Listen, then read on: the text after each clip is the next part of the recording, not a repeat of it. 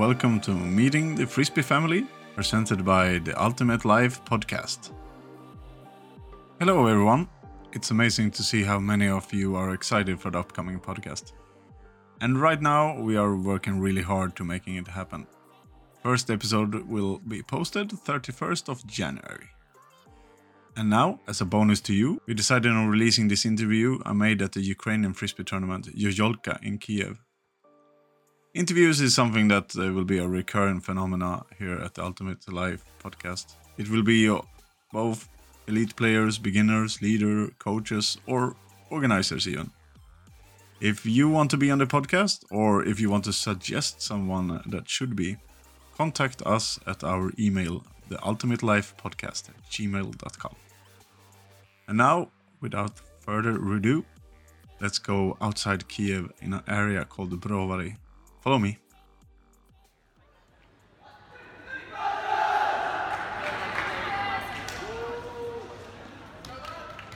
I'm sitting in an old sports hall, which reminds me of growing up in the 80s in Sweden, with cracked wooden floor, paint fading into something that can only be described as grey.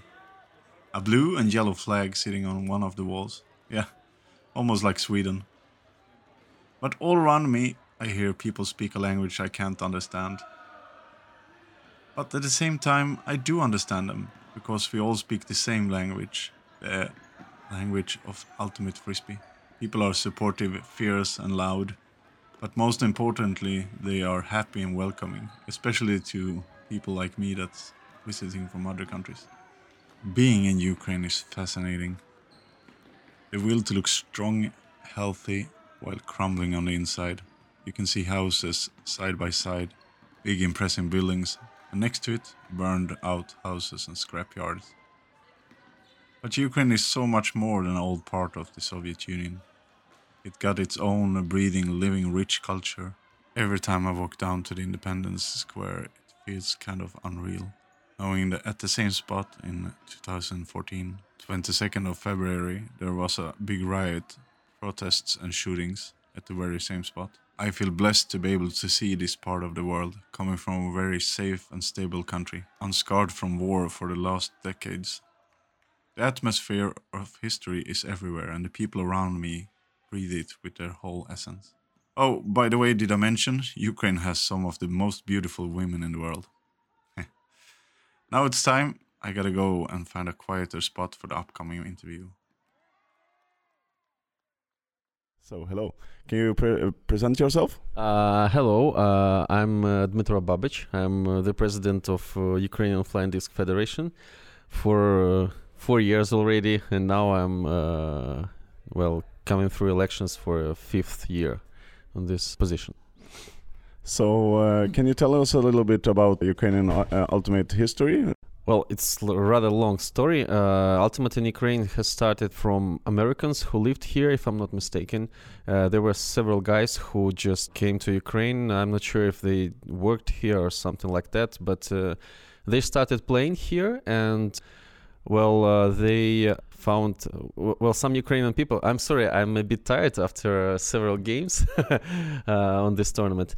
So later, some Ukrainian people joined, and if I'm not mistaken, the first team was named uh, Meltdown. It was men's team, and it was like Flying Frogs. If I'm not mistaken, it was women's team. Uh, they started in 1999, if I'm not mistaken, somewhere in 90s, in late 90s. But uh, well, uh, there was no progress for several years until in 2005, Meltdown transformed into Gigolo Club. Gigolo it was uh, first a kind of professional club in Ukraine, an Ultimate Club, I mean, which uh, changed uh, the way they trained themselves. So um, it was like a sports of higher uh, achievements for them.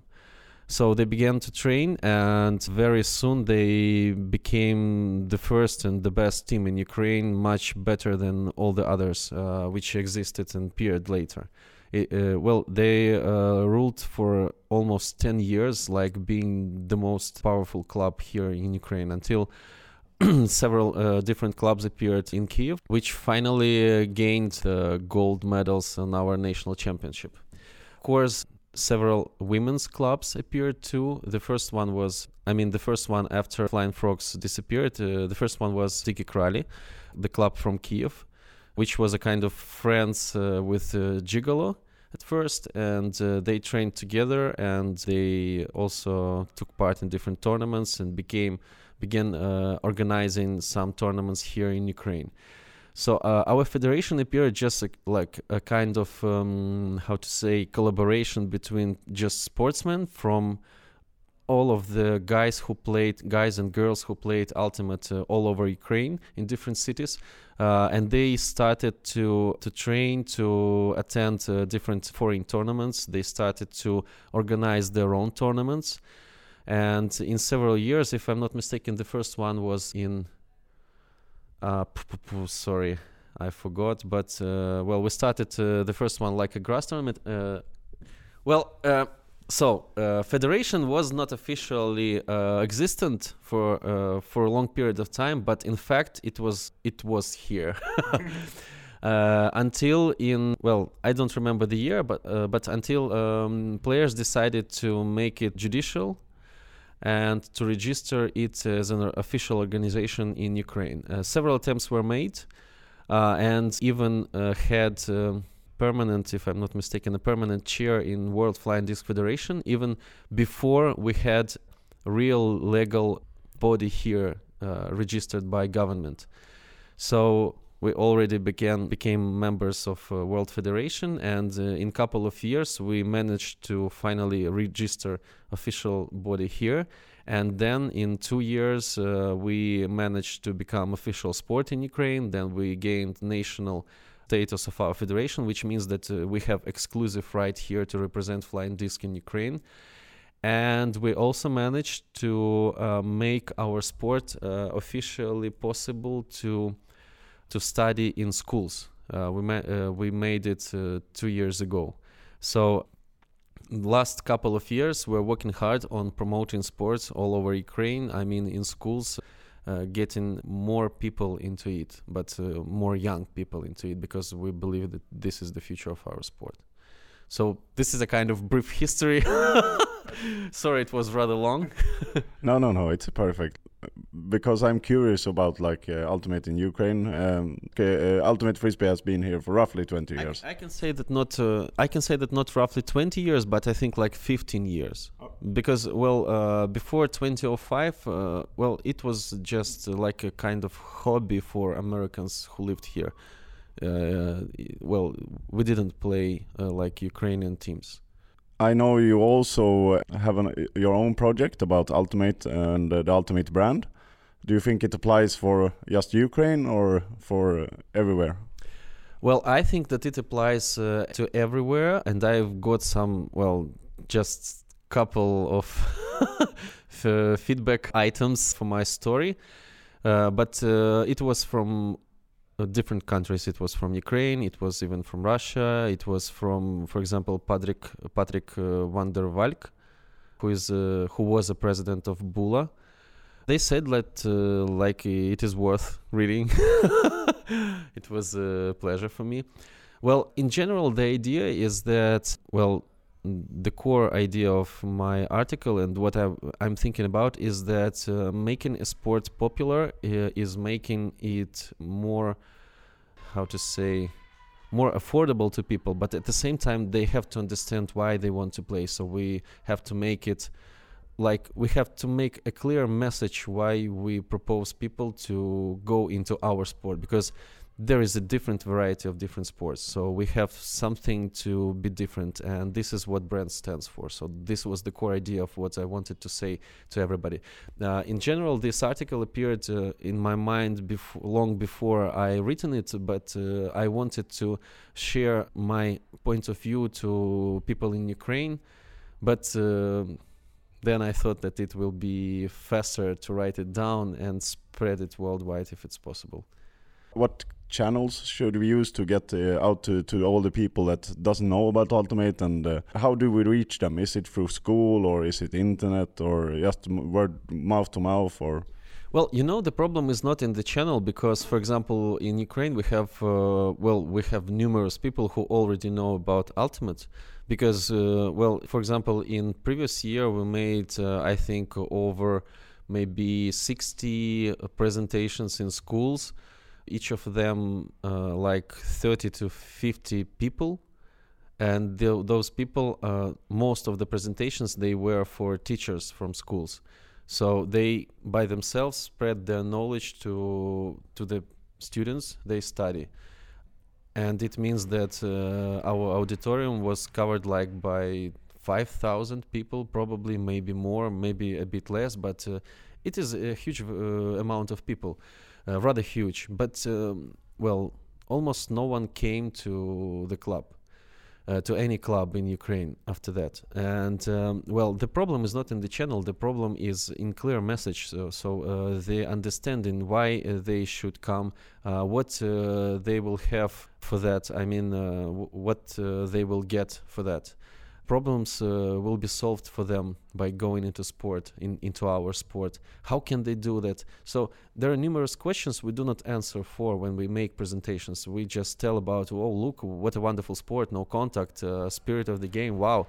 But no one cares uh, you just want to go into training or you want to go outside to play something or you want to go to a tournament or you want just to achieve something or to apply yourself or to find friends and this is the core idea of the sport which should be spread. For example for me it's uh, well for me it's rather important that i play that i uh, work hard for that. But at the same time for me it's very important and for me it's very how to say empowering myself that I see my colleagues here, my teammates.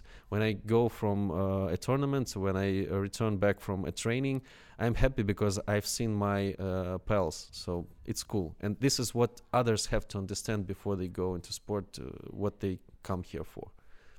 Yeah, I think it's important everywhere. Uh, like you said, it's uh, this applies to everywhere in the world, and I think it's a a problem is uh, because I come from Sweden as well that people really don't know why they, they look at this sport uh, and they thinks it looks cool, but it's so it's so different because they never got in touch with it when they were young and uh, they need to get clear message of what will you gain if you start playing with us like because I, I think ultimate has everything. If you want to be competitive there's a very competitive side. If you just want to have fun and find new friends there's space for you as well Mm-hmm. And I think it's very, very important that uh, all nations work both on the elite part and both on the like uh, it's like a pyramid. Like if you have a, a big uh, base the pyramid will get stronger and bigger. So i think it's it's important for us to to go out in schools and uh, to deliver this uh, clear message and recruit. I think it's great that posting in english because my ukrainian sucks. Um, so uh, more about ukraine. So i found uh, Ukraine. I think it's wonderful co to come here and play frisbee uh, as well. And in general, like people are very, very nice, at least to me. mm.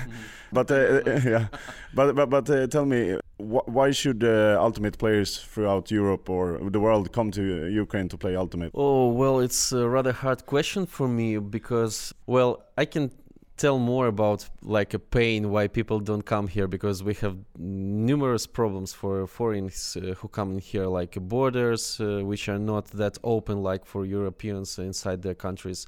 Mm, rather bad uh, stadiums uh, which are not affordable to us because they are expensive and they are not paid by government uh, to develop sports so uh, problems are numerous, but uh, at the same time, I think that uh, here in Ukraine, uh, because of that, we managed to have like a clear a, a clear community of people who struggle against all these problems to make a pure fun sport.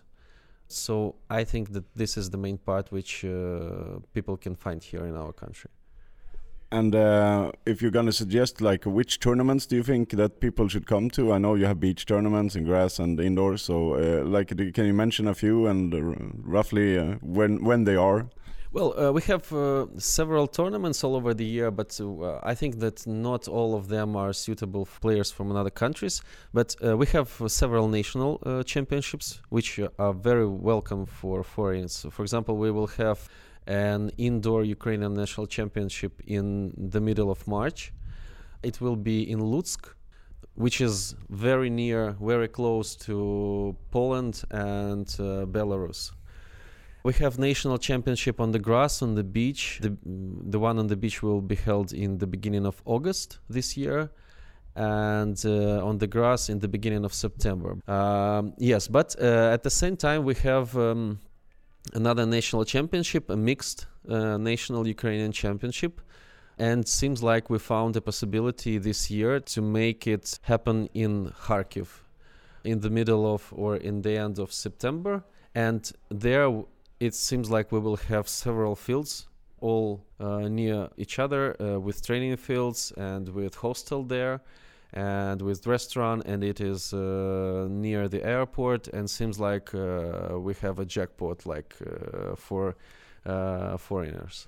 So I, I also, uh, me personally, I would suggest uh, tournaments uh, like Yoyolka, maybe. Uh, yeah, yeah. Sorry, I just um, uh, I I didn't forgot, but uh, just too long answers from my side. Yeah, yeah, sure. Yoyolka is is a great tournament. This this year, I think it was a bit smaller because we had the first day. It was like a working day in Ukraine because of the holidays before uh, so uh, seems like not all the Ukrainian players could come here, but yes, this this tournament is is cool. If you look outside Ukraine, have you been to any tournaments like uh, in Europe, and or is there any tournaments you want to go to? At least uh, plan to go, or you hope to go sometime. I know I have so many tournaments I haven't been in, but I really want to go. I think this question will be rather hard because uh, numerous tournaments, uh, different. Uh, if you're talking about m- me and myself, uh, I, I, I cannot say that I am a good example because uh, I do not play that much now. Uh, I'm a captain of our national men's team, which will participate in the world tournaments this year, and I will go just to the tournaments with our national team. So it is Tom's tourney. We are already there. Uh, we will play in the first division. Uh, it will be the, f- the second time for me to attend the tournament. It is very cool. Uh, I like high level of teams there, very high, and uh, I like the place and uh, the country is wonderful. I mean, Belgium. I think that we will also attend some kind of tournament, maybe in Germany or uh, in Poland before Tom's tourney, a bit with less teams, just for training and probably for myself that's it. But uh, it's my dream to to play at uh, windmill for example. Uh, well, it sounds stupid, but uh, I uh, attended this tournament two times and I never played. Because at first our team just decided not to go, and the second time I just went there like a father of baby of my wife, uh, which played there. So yeah but the tournament is very cool and the party there is very cool and the location is very cool and the netherlands uh, is a beautiful country yeah I, I, agree like windmill is uh, by far one of the greatest tournaments i ever been to mm-hmm. and if i, I can also suggest uh, like it's almost like mini windmill mm-hmm. it's a tournament in uh, belgium called uh, i don't care at all it's a fun tournament like only uh, they are very particular about who they mm-hmm. select mm-hmm. to the, to this tournament mm-hmm. because they want like fun uh, social teams. Mm -hmm. But uh, if you have the chance to go there, it's one of the best tournaments as well. Do you, do you uh, as a young country uh, now? Do you have like long term plans and uh, like uh, with the national team and? Mm-hmm. do you get any aid from the government? Okay, so if speaking about the government, then yes, we have such a possibility, like uh, some help from financial help from the government. But well, it's not that big. Uh, for example, the first year we started to achieve something. It was the previous year, and we got like two thousand of dollars. Uh, it's not that much. Yes, it helps, but well, it's not that much, and it was spent for our national team, which almost nothing because uh, it ca- it can help for motivating people, for example, in some kind, but well, uh, it's not that big. And at the same time, I'm not sure what will happen this year because uh, we have many changes inside the country because of the new president uh, with a totally new team, and things change so fast that, uh, if I'm not mistaken, we don't even have uh, a ministry of sports already. We have some kind of reorganizing there. Uh, so I'm not sure about this year at all what will happen. But I'm also curious. Like um, I know that uh, there is a war between you and Russia. Does that affect your community, like towards Russian teams in general, or is it? Uh, I, I, don't know. Uh, can you tell us a little bit about your relationship with uh, Russia and Russian teams and mm -hmm. such? Uh, yes, it affects. It cannot affect. Uh, I mean, it cannot uh, stop affecting. How to say that? Uh, well, different people treat the situation uh, in a different manner. Um, most of the people, I think, that they have the clear message that uh, Russian players are not our friends at all anymore, even though many of them were good friends before. We had uh, a championship here called uh, Kiev Head. Uh, it was, if well, I think that it is rather not popular, not well known, but many people in Western Europe know knew about it. It it was popular for several years. Uh, it is not held here, and it stopped in 2013. It was the last year, uh, and it stopped because of uh, this unofficial war with Russia. Because most of the players who came here, they came from Russia, and they were our friends. Uh, now situation is rather complicated. I don't. I can't say that we treat uh, other players like enemies, but uh, seems like uh, it is a kind of a cold war between our teams when we meet uh, on international championships. Yeah, of course. It. I understand its effects, and this is why I was curious about it. I think that's it, and thank you for answering my questions. And lastly, is there anything you would like to say to the ultimate uh, players in Europe? Ah, a, a difficult, a, a complex. Uh, ah, uh, well, I want what I want to say is uh, I want to say that people here in Ukraine, our sportsmen, they are good people. I think that they work hard to be a good part of the overall community of our uh, lovely sport. I want other people to pay more attention to Ukraine. I think that we deserve some kind of help. I'm not asking for some finances or something like that, but I'm asking for probably more attention to our country, to our teams, to our tournaments. Please come here, play, help our development. I think that we can teach you something in our turn too. Thank you. Thank you very much, and uh, good luck with your next games. Oh no, you're going home yes, now. Okay. already. Yeah. okay. Thank you, man. Thank you. Thank you.